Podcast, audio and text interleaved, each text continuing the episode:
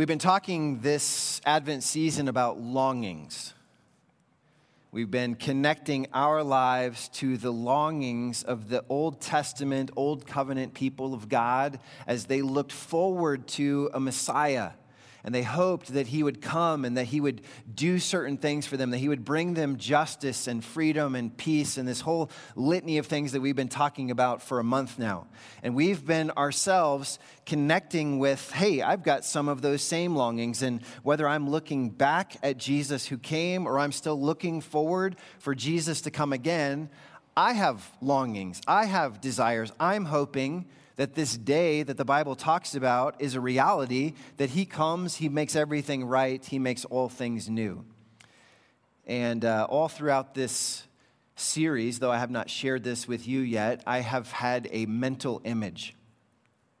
So maybe close your eyes if this would help you. If you're the kind of person you can't see anything except what you're seeing, so you need to see the inside of your eyelids, then do that for a moment. But the image I've had is standing before a lake and on the other side of that lake is this rugged, just gorgeous range of mountains, and maybe a sunrise or a sunset beyond that. I picture Maroon Lake in Aspen. I don't know why. The, the maroon bells, that's what I picture, okay?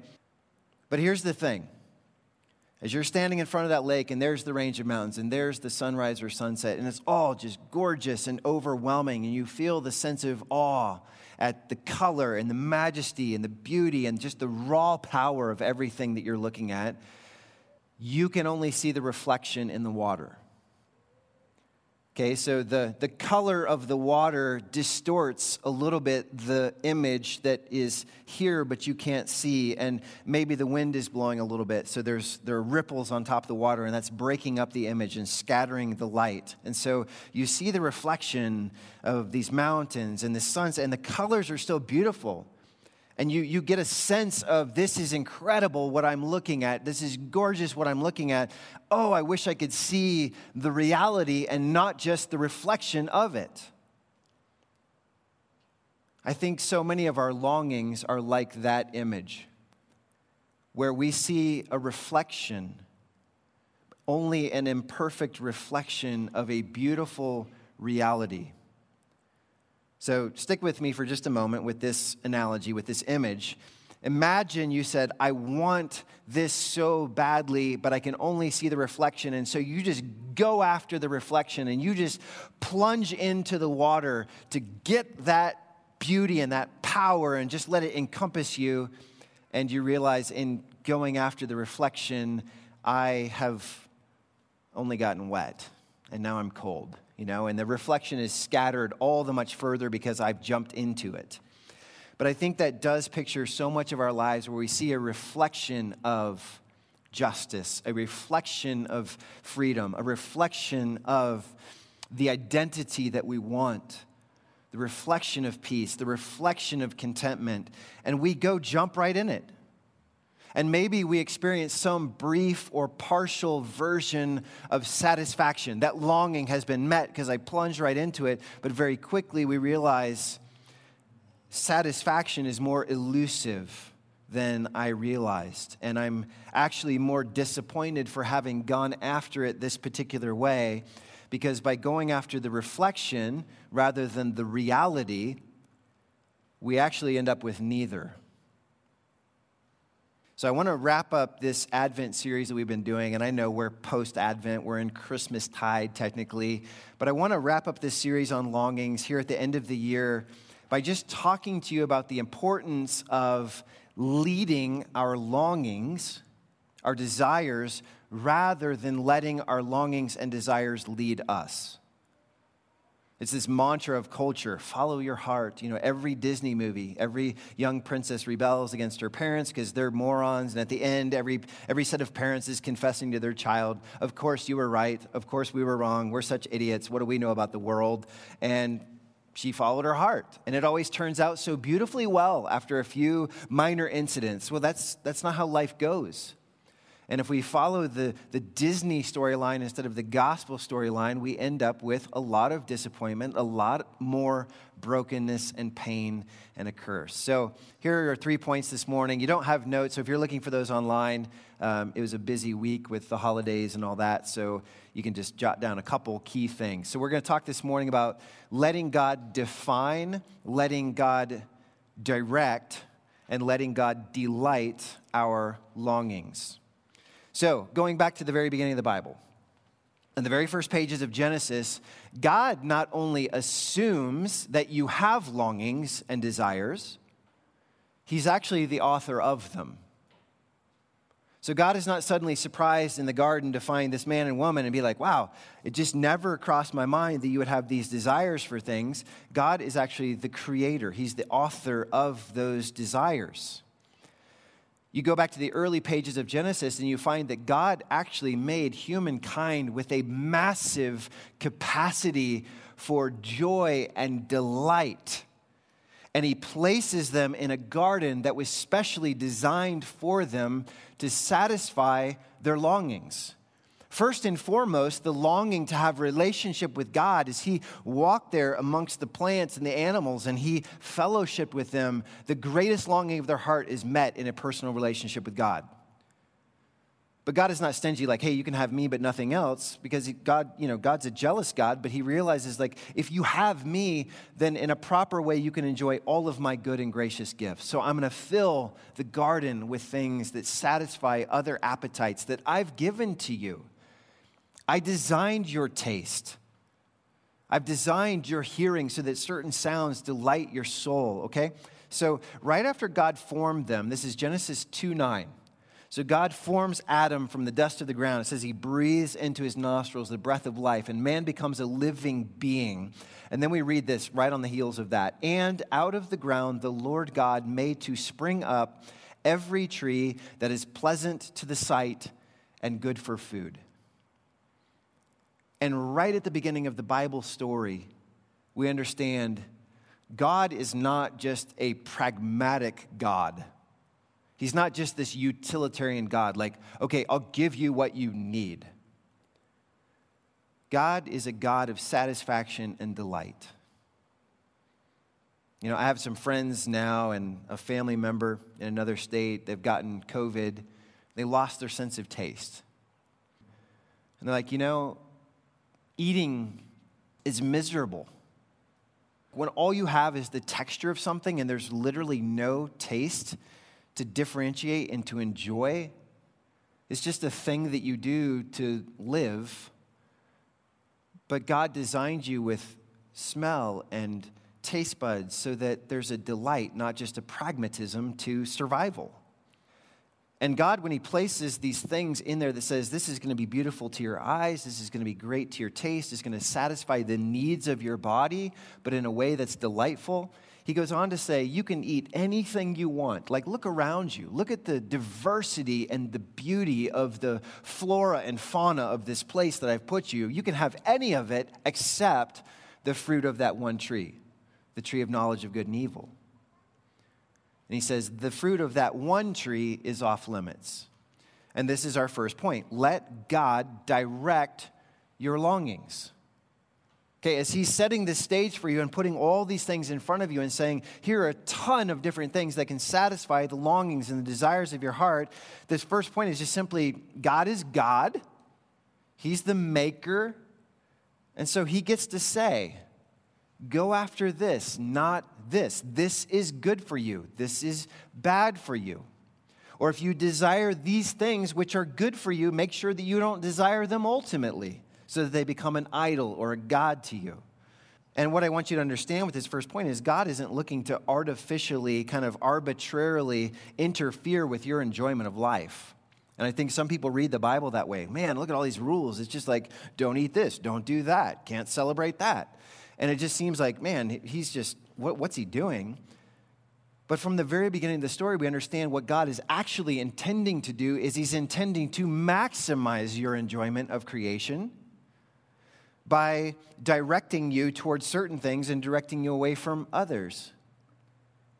You know, when we were first teaching each of our three kids to ski, You get them up to the top of a mountain. Most of you know this living in Colorado. There are usually many different ways down that mountain.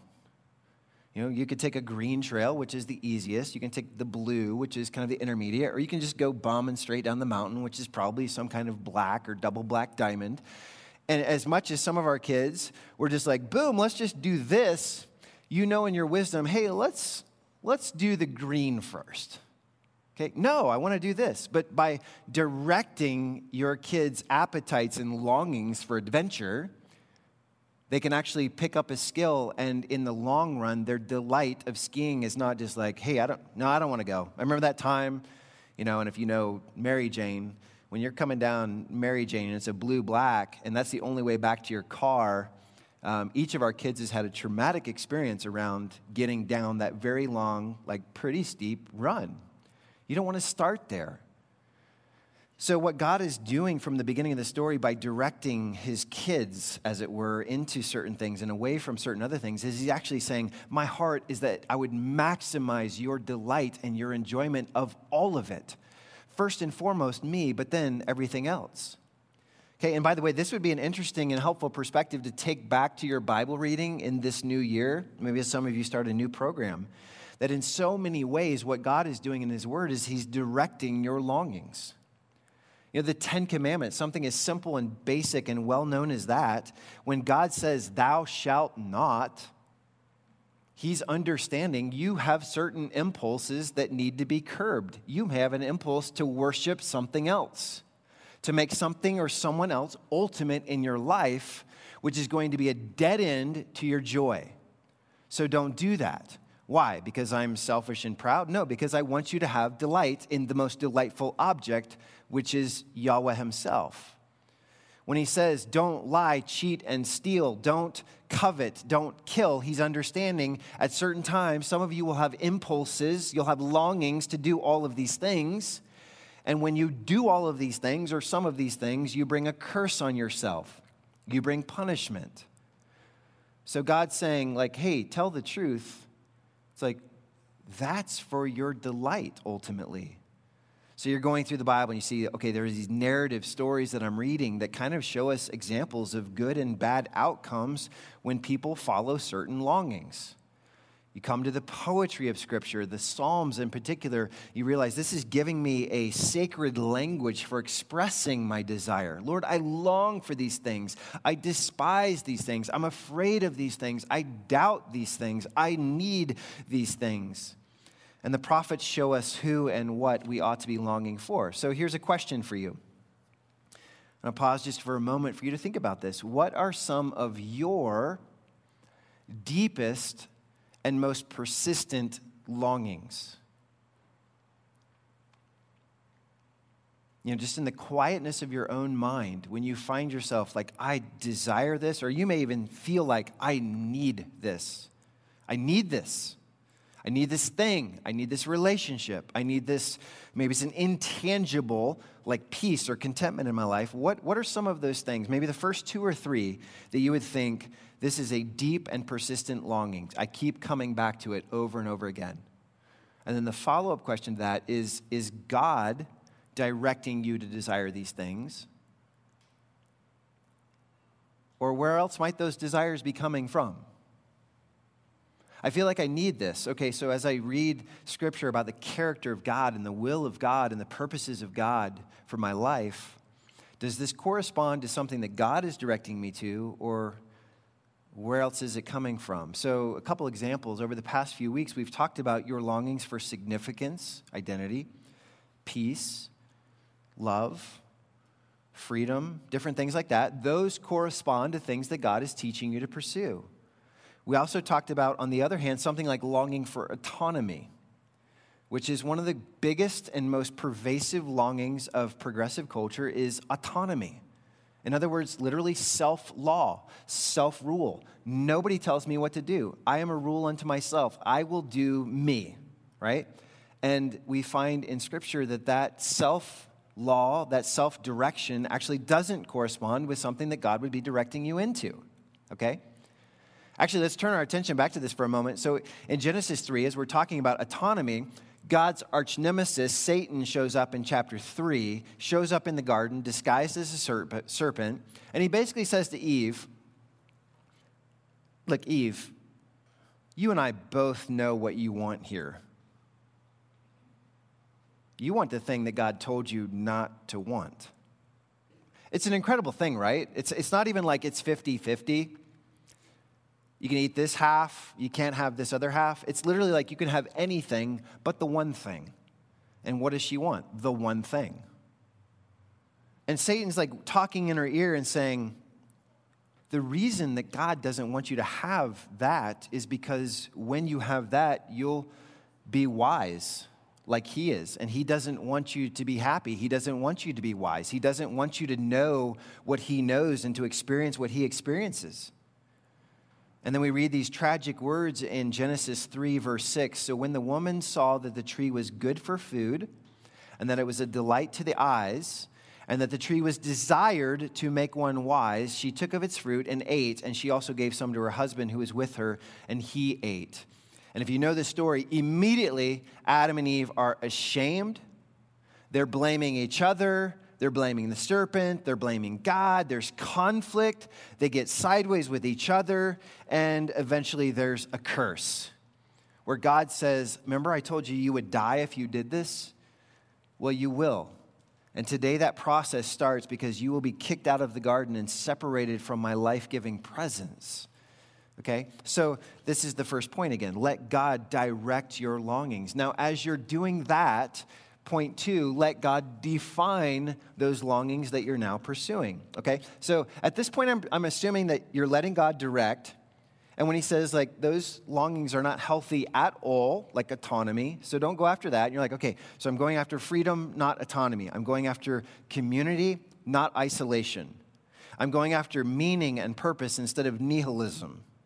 Okay? So I'm letting God direct now, step two, it's important to lay these things before God and say, Lord, how do you define? How do you outline? How do you limit the things that I'm going after?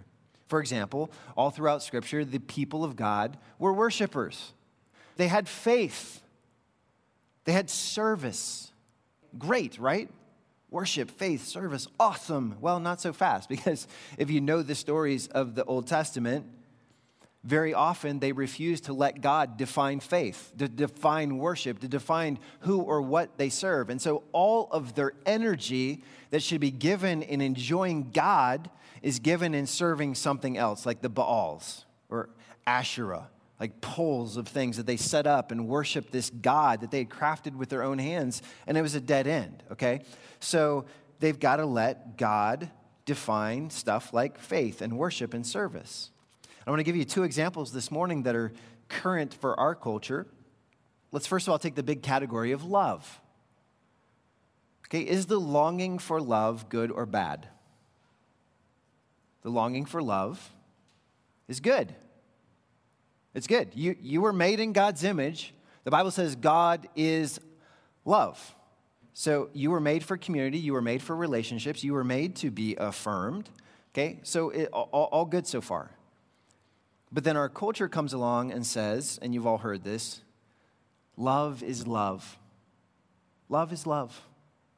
And of course, what culture means by that is no one can tell you who to love or how to love them. Because love is love is love is love. Any kind of love is the same as any other kind of love. You should do what you want to do you should be true to yourself, be true to your feelings, be true to your urges, and then just go sleep with whoever you want to sleep with because in our culture, which is so progressive, sex equals love, right? No one's shocked by that, right? You, you, you know that that's how our culture treats love. It basically reduces down to a physical relationship with someone. All right, here's what I mean by letting God direct and define our longings. And at the risk of being a little awkward for someone, like probably someone at home, don't turn this off because here's the thing. When I'm talking about sexual intimacy and sexual pleasure, you send your kids off to school and they're hearing a narrative around sexuality all the time. You know, and then Christians don't talk about certain things. You may have noticed, like in the church, just like, hey, we're, you know, we don't, we don't talk about that. And the, the impression that we give our kids is that something is like dirty, it's taboo, it's off limits. Ugh. You know, we don't, we don't talk about that. And so we've got a culture over here that's talking, talking, talking, talking, talking, talking, talking constantly about sexual intimacy and sexual pleasure, and, and we don't talk about it. So, what do you think every generation just grows up believing in their minds about this particular longing or desire? They end up believing what the world is indoctrinating them to think. And there's this myth out there that the Bible represses sexual longing and is like, cut it out with the dirty thoughts already. But have you actually read the Bible? I mean, again, at the risk of being awkward, the second chapter of the Bible, uh, the story starts with a, a naked husband and wife walking around in a garden together.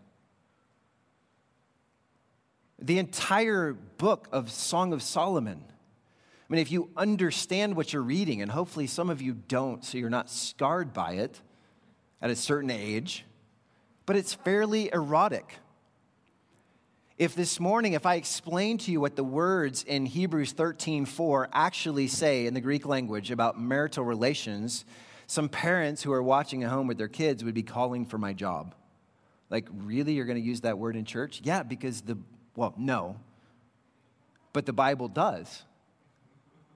I pause and think if you believe that God is the creator of everything, including the creator and the author of every good form of appetite and longing and desire, then he's the inventor of sexuality. He designed you for intimacy, he designed you for pleasure.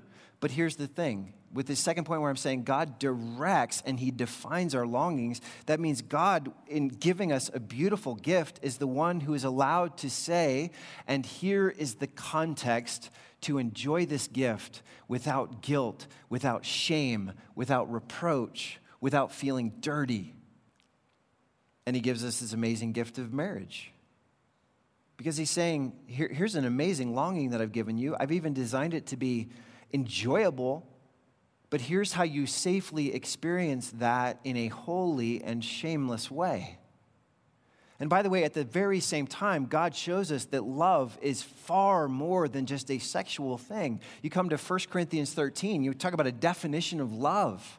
And our culture is like, no, it's just, it's just this. And, and God's like, no, love is also patient and kind and generous, and it doesn't just seek its own way, and it doesn't rush into things of just assuming the worst about people. And he goes through this whole list of attributes that are, that are way beyond how our culture defines love. So he gives us the greatest definition of love. He gives us the greatest example of love in the self sacrifice of Jesus. And he says, No greater love has anyone than this that a man, Jesus, lay down his life for his friends. So, who in your life, friends, gets to define love? Do you trust culture to define love for you and your kids? Do you trust the wanderings of your own heart to define love? Or do you trust God to define? Here's a longing, it's good, let me direct it. Let me define. Let me, let me give color and context for how this longing can be enjoyed. Okay? One more example is who gets to define justice? When we talk a lot about justice, do, do you get to define justice? Does your peer group get to define justice? Does your political party or platform get to define justice? Does the majority culture get to define justice? Does the oppressed culture? Is that who we want defining justice? Or do we want God to define justice? You may understand that a lot of times when our culture talks about justice, what they're demanding is actually not just by God's standards at all. I mean, to punish an entire group of people for the actions of one person is itself a new injustice. You know, to, to steal from someone, literally steal from them, take from them to like quote unquote level the playing field, is actually, according to God's law, another act of injustice. You know, simply turning on someone, supporting someone, or, or, or, oppressing someone on the basis of their skin color or their socioeconomic status or their relative power level is itself injustice. To simply treat isolated instances of injustice and leave a system intact that sponsors each of those individual acts is itself injustice. Okay? So, my point is, as followers of Jesus, we ought to be saying, God, you define justice in your word. You, you are the standard of what's right and wrong, what's just and unjust. You say in Scripture over and over again that righteousness and justice is the foundation of your throne, meaning everything emanating from you and from your sovereign rule is righteous and just. Now, if you don't know, evangelicalism right now is fighting over the meaning of justice. And terms like social justice and critical race theory and intersectionality have become a battleground that are unfortunately, and I'm gonna, I'm gonna stereotype and I'm paint with a broad brush, but we're breaking up into categories of like minorities and liberals versus the majority white culture and conservatives. And they're just arguing past each other about these terms. And I want to just come back to I want to come back to this. Whether you're talking about freedom or love or justice or peace or contentment or identity or any other thing that you could long for, I have another picture in my mind. If you have a piece of paper, you might want to draw it. I draw a big circle in my mind. This circle is God's definition of that thing. And maybe take one of your longings that you thought of. Maybe it is a longing for love. So this circle is God's definition of love, okay? Now, what each of us does in our brokenness is we come to God's circle. And I'm not saying that we do this deliberately, I'm saying we do it by default. We come to God's circle. Okay, that's how you define love. And we start saying, well, I, I don't agree with that part of that. I, I agree with that, and I agree with that. I like that, I like that. I don't like that. That's pretty outdated. Oh, that's cool. I like that part. Um, and then we're also outside the circle, drawing our own circles and saying, this wasn't a part of God's definition, but this is part of my definition of justice or my definition of love. And if you were to look at a Venn diagram, we're like, I don't agree with all of God's definition. I agree with some of it, and I've created some of my own, and this is now what love is. And whether we're talking about justice, and we can talk about terms in the church and be thoughtful about what is intersectionality, what is social justice. Because if it corresponds to something that God says under a different label, then it's, then it's righteous, then it's just. If it doesn't correspond, it doesn't matter how popular something is in our culture. It isn't safe, it isn't wise, it isn't healthy to draw our lines anywhere differently than where God draws his lines. That's what I mean when I say, let God define for you a healthy version of each of your longings. Now, if at this point, if you're picturing a well ordered, obedient, and miserable life, because God has defined everything, He's directed you away from like all the fun stuff, right? And again, that's, that's the reason I talked about sexuality a little bit this morning is because I, I want my own kids growing up understanding God's not like anti fun. He's pro, if I could put it this way, and I don't mean any disrespect by this, he's pro fun without shame. He wants you to have maximum delight, and this is my final point. Let God delight your longings. So, as He's directing your longings and saying, Adam and Eve, and then you can fill in your name, this, not this, and now, as we talk about this, let me define for you what a healthy, safe, fulfilling version of these longings looks like. Let me define that. This important third point is let God delight your longings. Because hear me out, if you have a legitimate longing, whatever it is, God has already created something to satisfy that longing legitimately. Let me say that again. If you have any legitimate longing, God has already defined and created something to satisfy that longing legitimately. Okay, so your appetite, again, we, we talked about taste buds. He's already given you something to satisfy a good and healthy longing. That's how he can turn around and say, Taste and see that the Lord is good. How, how does that make any sense to us? Why does that register? Because we know what tastes good and what doesn't. And we're like, I need to, I need to taste. I need to experience God and see that He is good for myself. This again is Genesis 2 9, that before the first humans had ever been created, God is already setting the stage for them, saying, You got vis- visual desires, you have physical appetites, then I'm going to populate your environment with a plethora of good things that will satisfy you because I love you. And perhaps the oldest lie in the world is the lie that God probably doesn't want you to be happy. He wants to withhold everything enjoyable. You know, and, and, true head over heels delight lies just on the other side of God's prohibitions. And I would guess that some of you grew up thinking that, especially if you had a, a religious background of like, I mean, the rules are just designed to keep me from experiencing true happiness.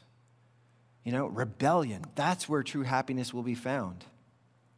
And we think, I'd be happy if. I'd be happy if I had the one thing that God isn't giving me right now. I'd be happy if I looked at that material. I'd be happy if I got a spouse. I'd be happy if I had children. I'd be happy if I had more vacation time. I'd be happy if, and we make this whole list of things. And we're, we're following the playbook of James 1 14 and 15 where James says, Each person is tempted when he is lured and enticed by his own desire. Then, when desire has conceived, it gives birth to sin, and sin, when it is fully grown, brings forth death. He's saying, You, you want to know where sin comes from? It's when you just in your heart, you're like, I desire this. I long for this. I need this. God says no, but oh, I, I, I have to. I desire it so much. Or listen to the warning of 1 John 2 15 through 17. Do not love the world or the things in the world. If anyone loves the world, the love of the Father is not in him. For all that is in the world, the desires of the flesh, and the desires of the eyes, and the pride in possessions, is not from the Father, but is from the world. And the world is passing away, along with its desires or longings. But whoever does the will of God abides forever. And if it sounds like the Bible is saying here, the problem is that you have desires, the problem is you have longings. No, what, what these texts are actually saying is the problem is not that you have longings and desires. The problem is that you take those longings and desires, you turn your back on God, and you're like, there's something here in this world that is going to satisfy me beyond my wildest dreams. And God can wait while I do this thing. And by the way, do you notice the, the parallel between 1 John 2? The only thing the world has to offer is you have insatiable, unsatisfied desires flesh, the eyes, pride. It's the same storyline as Genesis chapter 3, where Eve sees it, her flesh desires it, eyes, desire, pride, this will make me like God. It's the same exact three things. So the problem is not that we have desires and longings, the problem is what we do with them. We want love so badly, we turn our back on God and we're like, this guy with a completely different worldview who doesn't believe in God, he seems really nice, he gives me attention.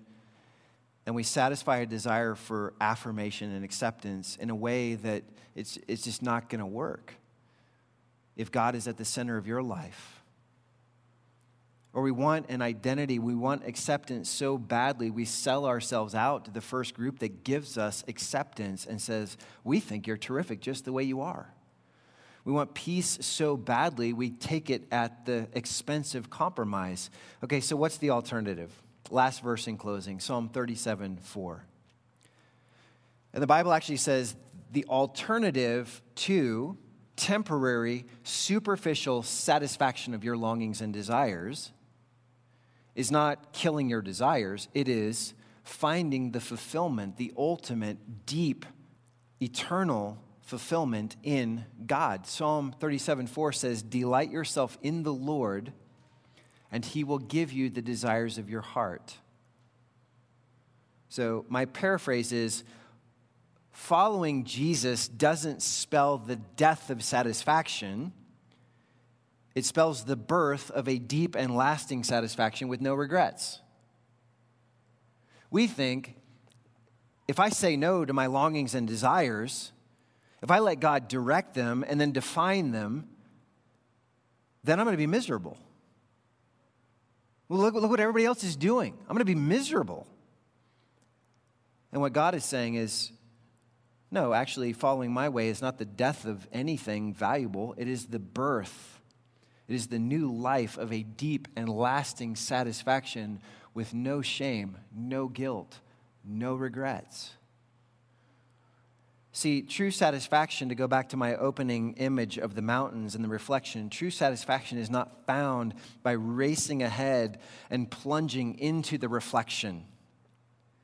True satisfaction is found by saying, God, by, by your grace, would you let me see the reality? And by your further grace, give me everything I need to pursue the reality, which is a relationship with the mountain, with the sunrise itself. Okay, so this is the biblical pattern. Go after your desires and longings the way everyone else does, and you wind up with nothing except heartache and guilt and shame and pain and a curse. Go after God with all your heart, and you get delight as a byproduct. This is what we've been saying all throughout. You want freedom, you have a longing for freedom, you have a longing for peace, you have a longing for justice, you have a longing for a secure identity and satisfaction and contentment. These are all good longings, but if you just chase the longing itself, you get nothing. You chase God, and you get this fulfillment, the satisfaction of the longing as a byproduct of His kindness and His goodness and His love for you. So don't just follow the desires of your heart, lead them to Jesus. Let him direct, let him define, but also let him delight your longings beyond all that you can ask and imagine.